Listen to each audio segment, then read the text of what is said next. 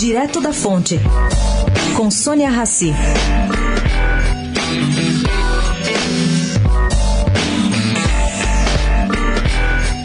Mais uma vez, entra em campo tentativa de reforma agrária na Jureia, que é a área mais preservada de todo o litoral paulista.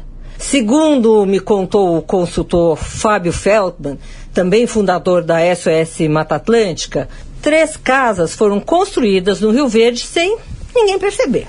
Isso seria uma amostra, no ver do também ambientalista, da precária fiscalização do Estado de São Paulo. Afinal, para se construir é necessário montar logística de vai e de materiais nada invisíveis. Bom, a Fundação Florestal decidiu tomar providências e usou seu poder de polícia para demolir. Entretanto, a Polícia Ambiental acabou fazendo corpo mole e a terceira edificação permanece de pé.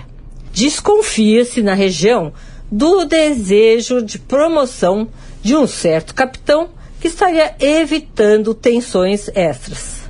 Por outro lado, alega-se que os ocupantes são tradicionais e teriam direitos de ali permanecer.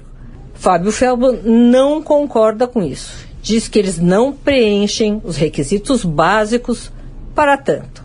Sônia Raci, direto da fonte para a Rádio Eldorado.